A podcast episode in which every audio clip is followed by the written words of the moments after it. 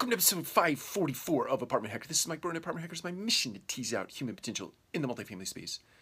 So let's just talk shortly about policies. Many times we, in the multifamily space, talk about policies with consumers, policies with team members, um, policies with uh, uh, local municipalities, etc.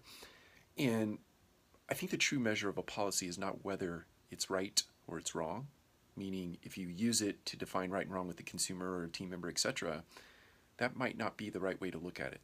The right way to look at it is does this policy work? Does it fit what we are trying to accomplish? Here's what I know about policies they change over time as it relates to the business climate. So we have to make them amendable over time. Take care. We'll talk to you again soon.